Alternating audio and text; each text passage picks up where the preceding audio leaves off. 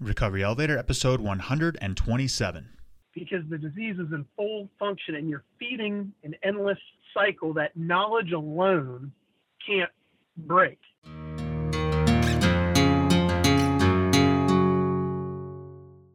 Welcome to the Recovery Elevator podcast. My name is Paul Churchill. Thank you so much for joining us.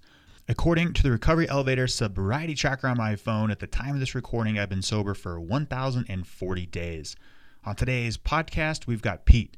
He's been sober for 488 days at the time of this recording, and he's 38 years old. Before we get any further, let's hear from Cafe RE. Before I got sober, I felt alone. It felt like I was the only one in the whole world who found it extremely difficult to stop drinking once I had started. With Cafe RE, I now know I'm not alone. In fact, there are so many people all around this world just like me. In Cafe RE, for $12 a month, I get access to a private, unsearchable Facebook group where I can connect with other like minded individuals, meet with them face to face in several weekly live webinars and meetings. I can get paired with an accountability partner who has a similar sobriety date as mine. I can attend in person meetups and attend exclusive sober trips to places like Costa Rica. If there's one thing I've learned in sobriety, it's that I can't do this alone. Go to recoveryelevator.com and use the promo code ELEVATOR for your first month free. Again, use the promo code ELEVATOR when signing up for your first month free. Okay, let's get started. Rule number one of podcasting is plug in the microphone. Pete my bad. You did me a solid. You recorded an awesome interview. On my end, I forgot to plug in my microphone. I apologize. That's okay though. In fact, that's why whiteout is a billion dollar industry because mistakes happen. What's the number one key on a keyboard to fail? It's not the spacebar, which you'd think, it's the delete key. So I made a mistake. I'm sorry, Pete. And for that, after your interview, I'm going to go into further depth into your interview and cover some awesome points and topics that you make. So, we are going to switch things up a little bit in this podcast episode. We're going to hear from Pete first, and then I'm going to go after that. So, Recovery Elevator, I'd like to welcome Pete to the podcast. Pete, how are you? Good. How are you doing today, Paul? I'm doing great. Thanks for asking. Pete, let's get right into this. How long have you been sober? Sober for 488 days. Nice job. Who's counting? Well, I guess that would be you, Pete. How, how's that feel? Oh, it feels good. feels uh, clear. Clear. Clarity. It's good. Yeah, that's a really good word to describe that. And before we get any further, Pete, give listeners a little background about yourself. Maybe where you're from, what you do for a living, how old are you, do you have a family, and Pete, what do you like to do for fun? All right, I am 38 years old. Golfing is really my favorite leisure activity. And I spend time with my family. I got an eight year old daughter and a two year old son. And next month I will be married for 15 years. So outside of family, yeah, golf's really the thing I like to do the most. And hiking, I am in sales. I do construction sales, and I travel mostly around the state of Ohio and the surrounding states for work. Fantastic. Now I got a question about golf, Pete. Is that one of those things that before you got sober, you're like, am I still going to be able to golf? Because I know a lot of people drink while they're golfing. Was that a tough transition for you? It definitely was weird. Not only did I do a lot of drinking on the course, but I did a lot of entertaining for work with clients. Mm-hmm. A lot of my clients really didn't care about golfing as much as they did drinking and partying on a golf course. But it was an excuse for them and justified bad behavior because they were on a golf course for work. So yeah, it was a transition, and I was kind of scared about that. But turns out, like everything else, it is totally acceptable and really fun to do sober. Nice, yeah. That's uh, that's good to hear because I have talked to a couple people who golf and they're like, I, I just don't know if I can do this sober. But you you said it, you can do it. Nice job. And have, have you seen an improvement in your golf game? I still don't golf enough but I enjoy it more. There's not the frustration, the anger. Uh, I can actually just be present in the moment and actually golf, which is very different than my old behavior, where golf was just, again, an excuse to be out there with people. And my scores might not be better, but it's a lot more enjoyable now, that's for sure. There we go. And let's back it up a little bit, Pete. When you were drinking, did you ever have any rules in place? You know, like I'm not drinking before 5 p.m. And tell us more about your drinking habits, things like that. Oh, yeah, I always had rules. my life, I've been surrounded by a lot of people in addiction and alcoholism. So I always had a rule that I would never drink in a fashion that would get me to a place where I had a problem with alcohol. And some of those rules would be like, at one point, you know, the switching up, I'll only drink beer and then I'll only drink liquor and then liquor got to be a problem. So it was back to beer and then I would only have so many beers. But then that rule changed where I was only drinking high alcohol beers. So I could keep my number down, but the alcohol intake would be up. And then I guess if you drink straight from the bottle, it's not really drinking. So if I had high alcohol beer and supplemented with shots from a bottle because it went straight from the bottle into my mouth and not a glass, those didn't count as drinks. You're just saving a step, And, Pete. uh, yeah. So I mean, it was just you know all the ridiculous things that it, it didn't matter, and I even tried the. Uh, I'm aware that this could be a problem for me, so it won't be. And yeah, I, I tried anything. Yeah, all ended up the same place. And so you're 38 years old. When did you realize that you might have a problem with alcohol, Pete?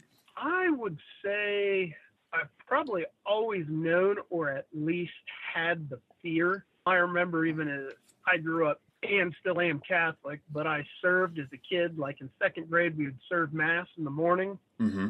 And I would, after Mass, I would go to the back and drink wine that was there and go back to class in second grade. I Uh don't know where that was normal in second grade because the people I was serving with would be like, "What are you doing?" And I don't remember getting drunk, but I remember having the impulse to go ahead and want to drink some of that wine before I went back and not even knowing what that was. And then all throughout college, my I mean, there was no healthy drinking for me throughout college and high school.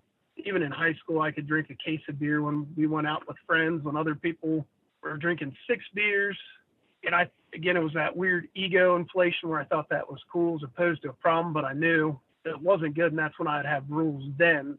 So like, oh, I won't drink during the week, which I don't know if a normal high school person thinks that, but that was even justification that I started back in high school as a way to control things. did you have rules in place when you were an acolyte serving people at Catholic Mass? Like, like you know, I'm, I'm, I'm, I'm only going to drink if there's wafers available. Oddly enough, probably. I mean, I well, I had a rule that I had to wait till after mass when everyone else was gone. So even the secret Oh. of drinking, I guess, started pretty early. That might be my favorite rule in place I've ever heard on this podcast. I love it, Pete. that's that's awesome. And so, you know, it's it sounds like you know you, you that, that's a huge red flag that you know you might have a drinking problem is if you're just putting any rule in place. And we can trace this back to when you were in second grade, but you know when if you had to pinpoint like okay this gig might be up. I need to quit drinking. When was that in your timeline? When I was trying to substitute anything else for it, I went through several phases where I had uh, eating disorder, and I even knew at that point when I was doing some issues and not eating as much that I was trying to focus my attention to that, and I knew internally that I was not eating as a way to mask not dealing with drinking and things like that. So I mean, I would say probably six years ago is when all that really started, and it became pretty unavoidable and we had had a couple of miscarriages mm-hmm. in a row and some things that happened and it became clear my coping was terrible and I that's when I quit really trying too hard to even act like it wasn't a problem. I didn't have any willingness to do anything about it except half-heartedly disguise it with some other stuff. And what do you what do you mean by that? When you said I didn't have any willingness to do anything about the problem, but to half-heartedly disguise it with other stuff? Can you expand a little bit more on that?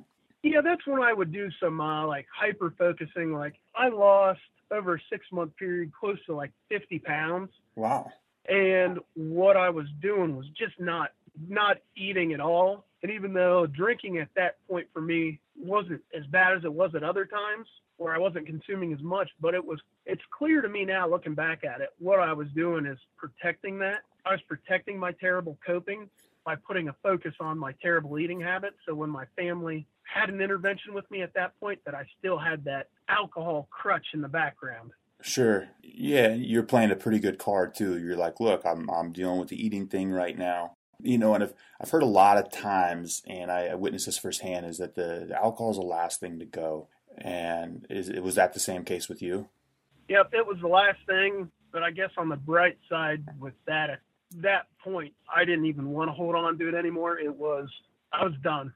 So it was the last thing, but you know, if it was the first thing, I don't know that I would be where I was today because I'd probably still be trying to hold on to it. So fell in the right order for me at that time. Yeah, and when you say you were done, was that 488 days ago when you came to that conclusion, or was this something that you realized I'm done? Which you know sounds like the gift of desperation. There's a lot of us get to a moment, including myself, where you're just sick and tired of being sick and tired, and you're done. You you you simply can't move forward anymore. You're done fighting. And was that on you know uh, February 17th, 2016, or was that before that? Did you try to get sober for a while before that? No, there was some half-hearted excuses, but I don't know that I was tired enough. Um, there were a combination of things like 490 days ago, 489 days ago, where it really started to set in. Uh, one of the things was I my depression was starting to get real bad. But you know, I'd come off not eating. My nutrition was terrible. My alcohol was up, so my anxiety was up. Mm-hmm. My depression was up, and the thought of suicide started rolling into my head. And going to bed and not waking up. Being raised Catholic, in my youth, they used to teach that you know suicide meant that there was no salvation in heaven for you, which has changed at this point, but that was still a thing that was lingering in the back of my head. Mm-hmm. And also, I was worried, as crazy as it is at that time, about my life insurance and my family being supported if I killed myself. So, like on that day, I thought, man, I can't do that. So I kind of ruled it off the table. So it was kind of a weird moment of sanity in the middle of insanity, even though I've learned that logic isn't correct at all, but it was still enough to save me. But yeah. it seemed logical at the time. So it was then like next- suicide is not an option. I I need to quit drinking. Is that what it sounds like I'm hearing? yeah, I, I just I knew I couldn't keep doing it. I didn't want to do it. It was everything was just too much. I knew that the option I thought I had in my head wasn't there in suicide, and I couldn't maintain what I was doing any longer. So, making a drastic change of everything in my life was the only option that was available. You don't have to change much, Pete. You just have to change everything, aka a drastic change. Now, was Yeah. was it a bottom that you experienced, or was it something you were just done? You're just tired of it. You couldn't go on any longer. it was i would say like a spiritual bottom for me things that were important were no longer important like i have a great life i have great kids i've had a good job my wife has a good job i bought a truck that i thought i always wanted and all those things weren't making me happy so it was the compilation of doing these things that you know i've been taught make me happy and just not getting there that way and knowing spiritually I wasn't getting there. And I guess it kind of, there's a story. I'm part of the 12 step group, and one of the stories talks about uh, the skid row of success. Mm-hmm. And that's kind of, I mean, I'm not the most successful guy. There's people with tons more money, but I would consider my life pretty successful in the business world. And that's kind of, it led me down the spiritual emptiness. So I was bankrupt spiritually and emotionally. And like my breaking point, as oddly as it may be, I consider it a rock bottom, but some might not. I was inside drinking. My wife and daughter went outside, both knowing I was drunk. At least my wife did at that point. Mm-hmm. They went outside to ride a bike. It was a nice day in February in Ohio. They had to change the seat level because my daughter had grown over the winter. And they ended up not riding bikes because when my wife opened the workbench to lift the seat on her bike and adjust it, the drawer was full of empty booze bottles and full booze bottles, which Hmm. broke her heart. Yeah. And I could hear because I was sitting on a couch and the workbench was in the garage behind me on that wall. And it was like that moment was in my head. I knew like I ruined their day. I ruined everything. And with the elimination of realizing like ending my life wasn't a possibility and realizing all the pain that I had done, I walked outside and I could look at my wife and daughter. No words needed to be exchanged to see the devastation, especially on my wife's face and all the things that I'd been doing, like just build up at that moment. And there was nowhere lower. Like I had no no escape of anything at that point. And that was my bottom. That was the moment that made me change everything. And was that right around February 21st, 2016? Yes, it was.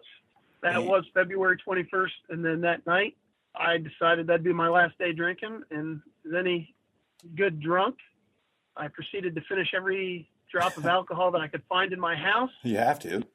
By 11:59, so I could declare that was my last day, and I made a promise to myself. Was But, was, yeah, was that by coincidence, or did you, was was that like a strong, solid number? Oh, that was a strong, solid number. I remember standing there with my beer, watching the clock at 11:59, having committed earlier that day that this would be the last day that I drink. Watching it, saying, "I got to finish this beer before the clock turns, so I know this is my last day." Uh, we alcoholics do some strange things, but I, I love it. Yeah, you'd be if not, you had to you had to go a whole another twenty four hours and not get that day.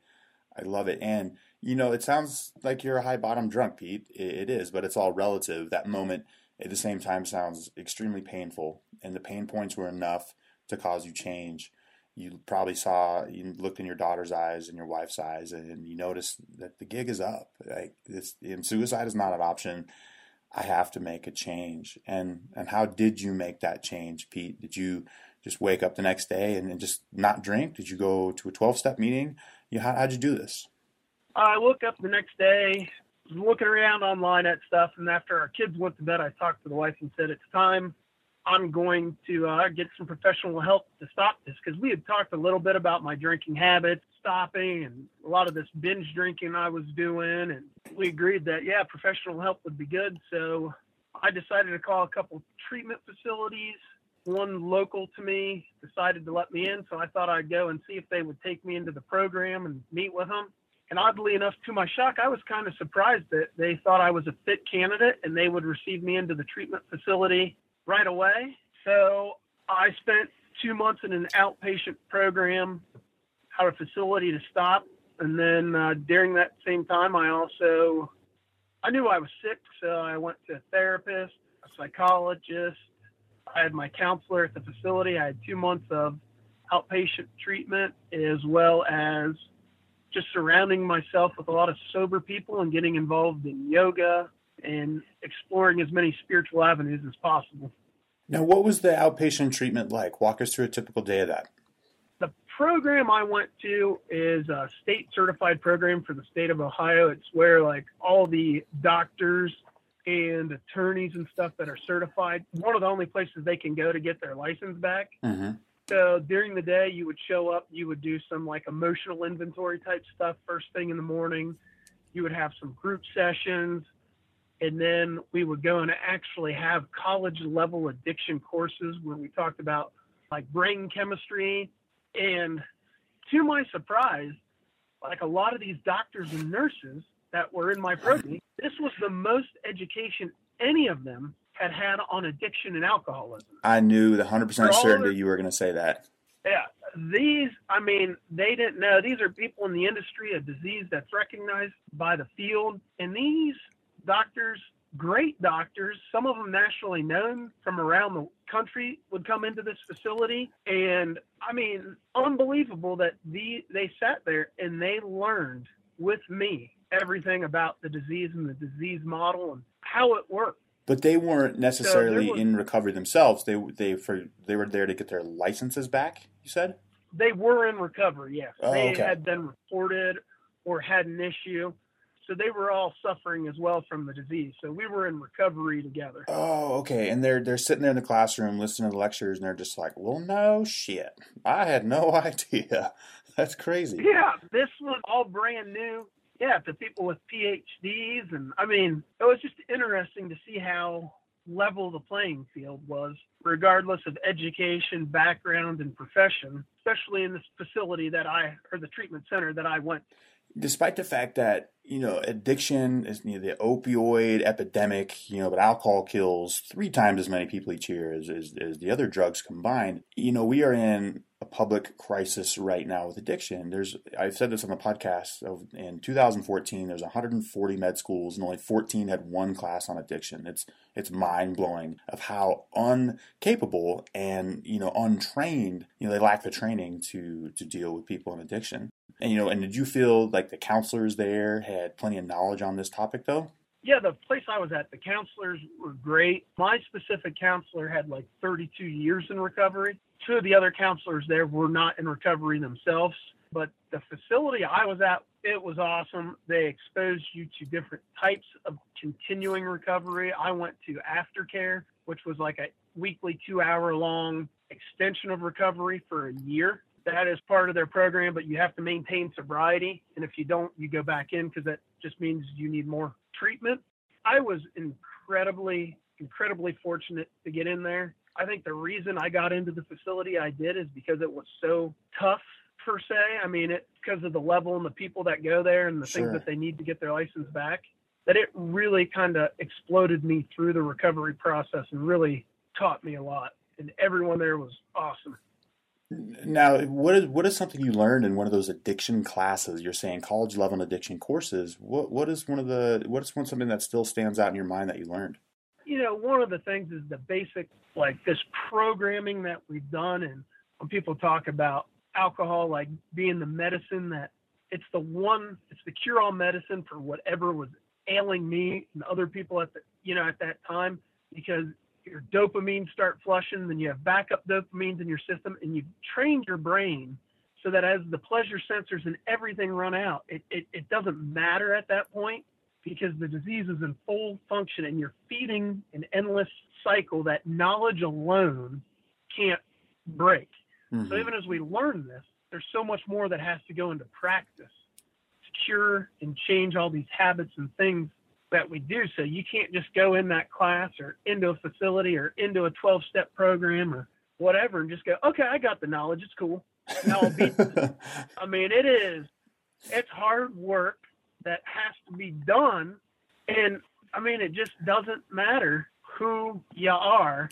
The knowledge isn't enough. The practice has to be done. And we are literally rewiring our systems for, you know, this one thing that was the cure for happiness, sadness, discouragement, know, to the point where we've tricked our brains and flushed our systems of what we need. And we're still trying to do it. That it's a whole rewiring process. Pete, I feel like you you just summarized a, a big component of recovery is you know knowledge. I've said it before is is knowledge is, is not power unless you do something with it, and there's still a lot of work to be done. You know, you could read every recovery book that's ever been published, but until you start doing things that you don't want to do, the rubber's not going to hit the road. And you know, explain to listeners how important it is to actually take the action. Well, it's like anything else. Yeah, the action has to be done. I mean, if I would like to run a marathon, I don't get up and run a marathon tomorrow, and recovery's no different. It's these small practices. You have to start doing it to get to the end goal. So every day, if you want to run a marathon, you run a little more and you train. hmm Recovery's the same way. And like one of the things I do in recovery, and I this is kind of a breakthrough for me as of recently, I'm big on mindfulness. And as I quit drinking, one of the things I started doing was eating ice cream sandwiches. But that's part of that sugar supplement. And as I tried to wean myself off, I tried to use mindfulness and I talked to my therapist and I'd take a bite and I'd mindfully think about eating this ice cream sandwich. Hmm. And it was ridiculous because I would convince myself, boy, this bite's delicious. This bite has a little bit of cookie, M&M, and then all of a sudden, now, and I could eat like three or four in a row thinking mindfully how good it was. But as I build on that, I'm eating mindfully. Today- yeah, now I look at it and go, oh, I'm consuming sugar. And yeah. that practice just expands. So now I can mindfully eat that sandwich and comprehend what it's doing to my body. But I had to start and be willing to look at it, regardless of how ridiculous those practices seemed at first, to get there. And that's just mindfulness is the way I do it. And you know, if you've played football or whatever, we know in the game of football you just don't chop your feet up and down, but that's part of practice because it takes those little tiny pieces to put together a good program, a good, team, whatever it is. So without those actions, we just don't have anything. We're just stuck imagining, and we're exactly where we were. So the practice and doing those things is it's everything. Because if not, I'm still sitting on the couch drinking, listening to my wife and daughter not be able to ride bikes because they can't dig through my alcohol bottles in the Hmm. workbench to get the tools they need to fix the seat. And, and Pete, what have you learned most about yourself in these past 488 days? most, oh wow, I've learned so many different things. I I learned that I like peace, calm, and serenity, but I accepted chaos because that's what I knew. So I thought that's what I like. But I actually like stuff to go well. And my life is really, really good. But I made it really bad by a lot of choices I made. So I've learned, yeah, that life's good. I've got everything I need. I'm happy for it, and uh, I can keep living every day, and that's pretty awesome. Now, Pete, I can tell that an underlying theme in your recovery is present and in the moment. And when I, in the first minute of the podcast, you use the word clear. And talk to me about how you can be present in the moment and you have a clear state of mind and how important that is and how cool that is in recovery. Yeah, I mean, one of the yeah, the first time I realized like the importance of being present is, you know, when I was drinking, I I would hurry up and get my kids to bed, and then my wife would go to sleep so I could get downstairs and then I could drink the way I wanted to drink. And what I didn't realize is I missed all these bonding moments with my kids of sitting in their bed reading to my daughter, listening to her laugh at the stories, listening to her put character voices.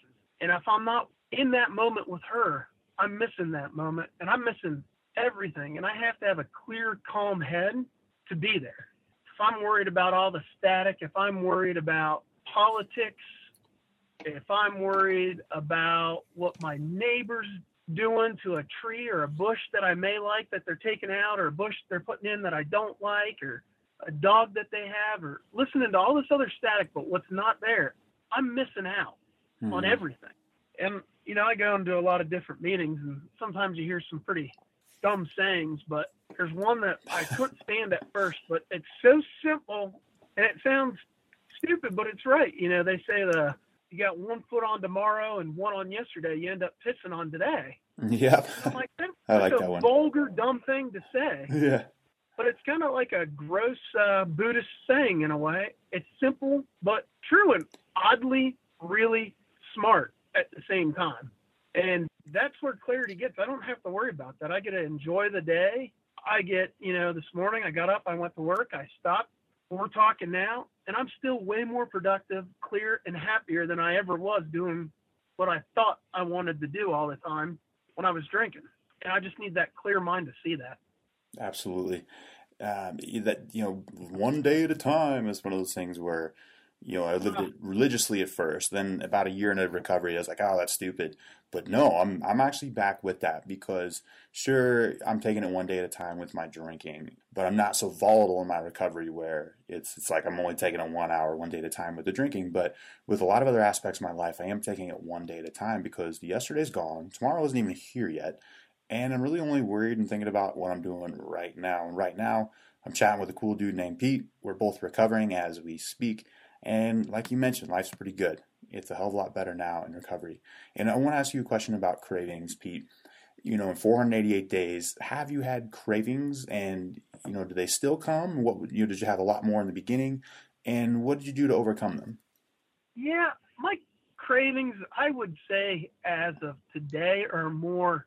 I would like a drink, not as much a craving. Like if it's a habitual thing, like if I would go to a ball game and my mind would go towards a beer at a ball game, or if there, yeah, I was a craft beer drinker, so this time of year seasonal beers start coming out, and I think about that. But I would consider those more thoughts than cravings. But at the beginnings, beginning, I would actually, yeah, I would have physical cravings, and a lot of those kind of go back to that thought of alcohol was the medicine that fixed everything for me. Mm-hmm. So if it was a stressful situation, I'd have that impulse to drink and I could actually physically feel it.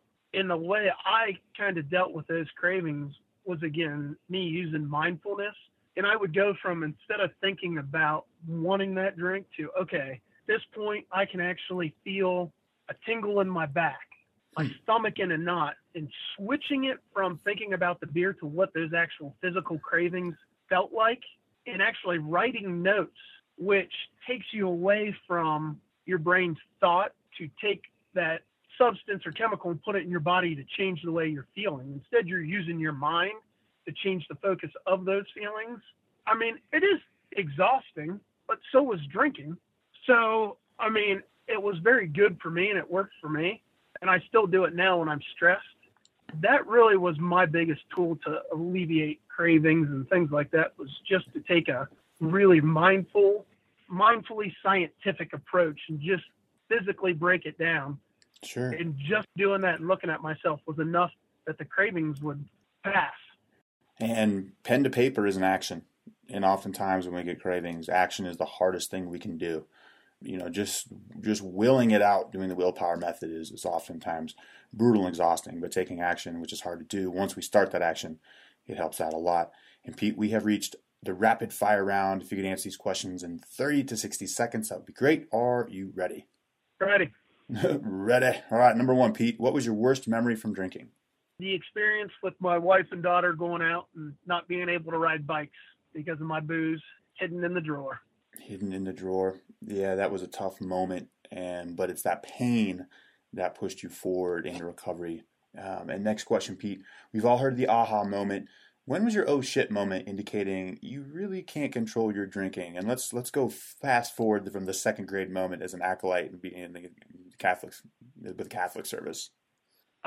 Um, for me, it was was when my mother-in-law she died from alcoholism, Hmm.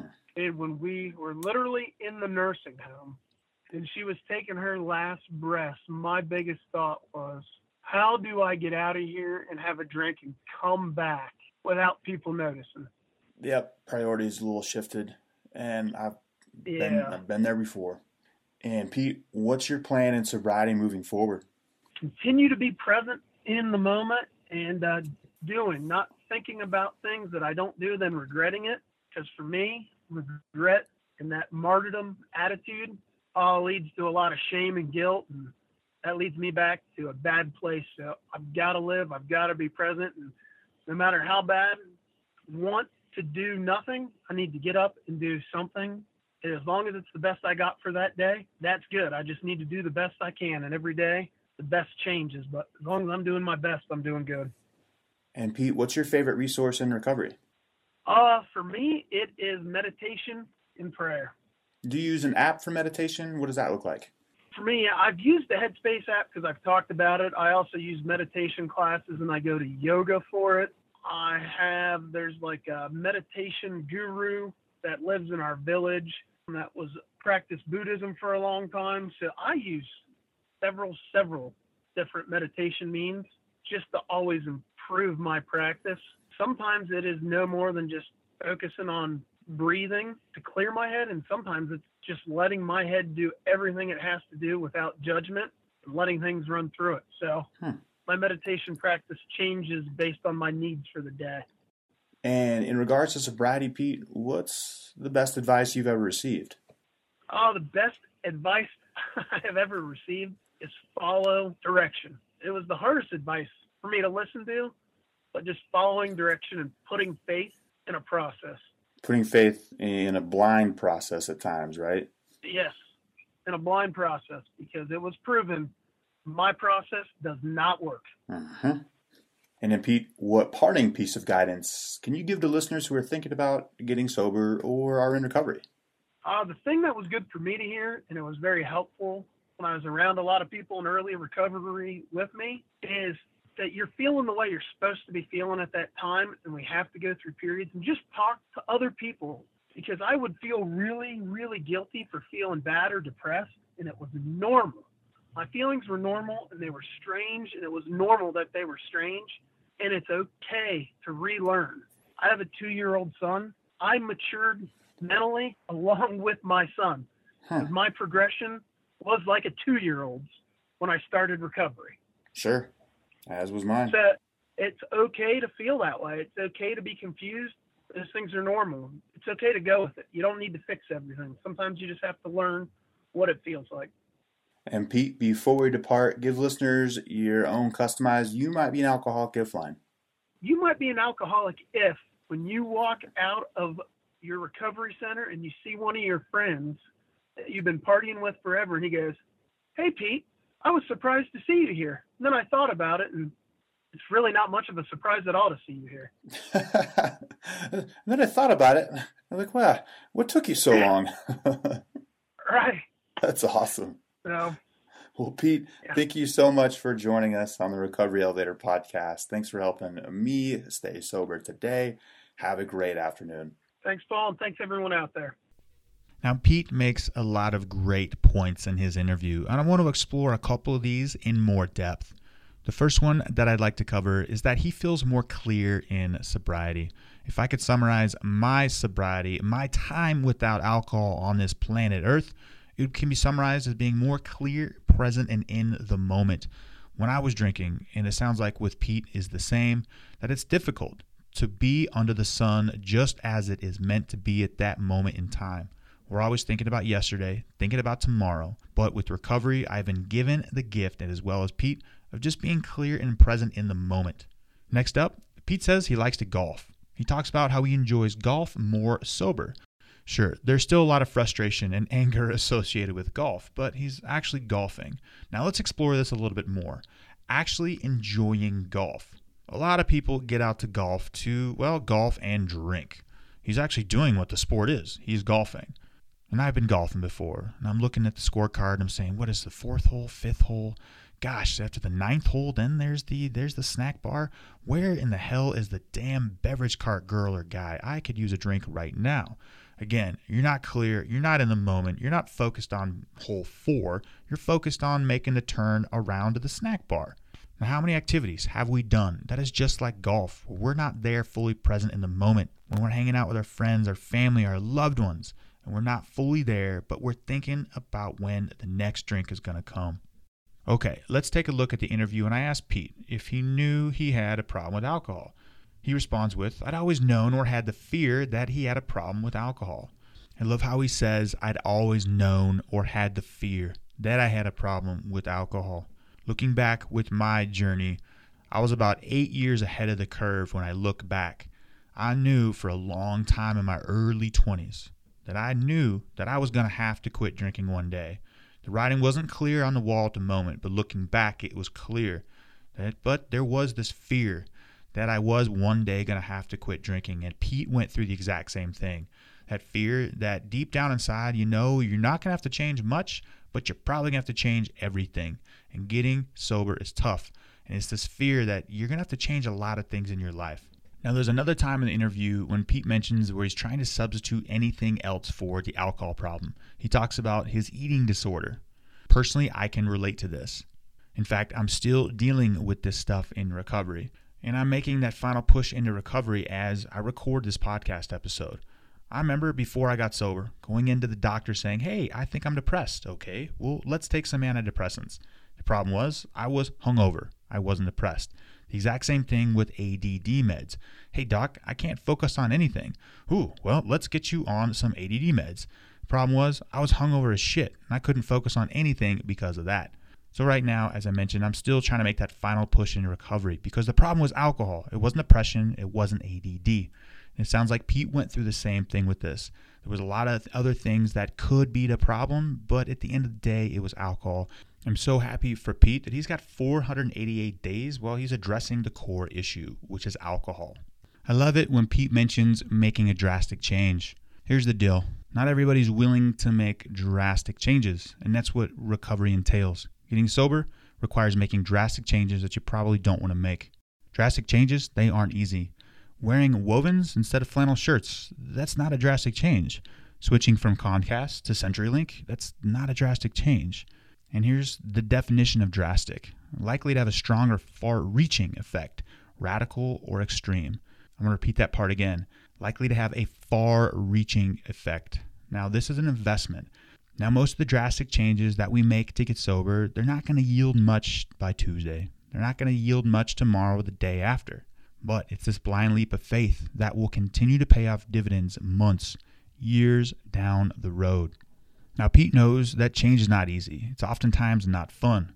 It's comprised of doing things we don't want to do. Yeah, we could go hang with the boys at the tavern, throw down a couple or 20, or we could decide to quit drinking and not sleep for the first 100 hours. Yeah, on paper, that's an easy decision to make. I'm going to go hang with the boys at the tavern. But getting sober is a much harder option that will yield the much better dividends further down the road. Another thing I want to comment on from Pete's interview is he learned that you're feeding an endless addiction that knowledge alone cannot change. It's the hard work that must be done. Pete has been sober for 488 days because he has done the hard work. He mentions a marathon analogy, which we are accustomed to. The marathon analogy is we can't expect our mind, body, and spirit to go out and run a marathon without any training at all. The exact same thing is applicable in recovery. If we were to run a marathon with no training at all, we wouldn't be baffled or surprised when we just fall down on our knees at mile 12. That would almost be expected, and in fact, we'd be surprised we even made it that far.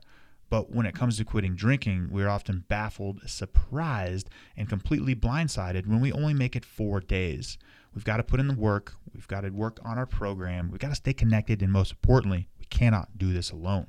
So, those were some of the key things that I took away from Pete's interview.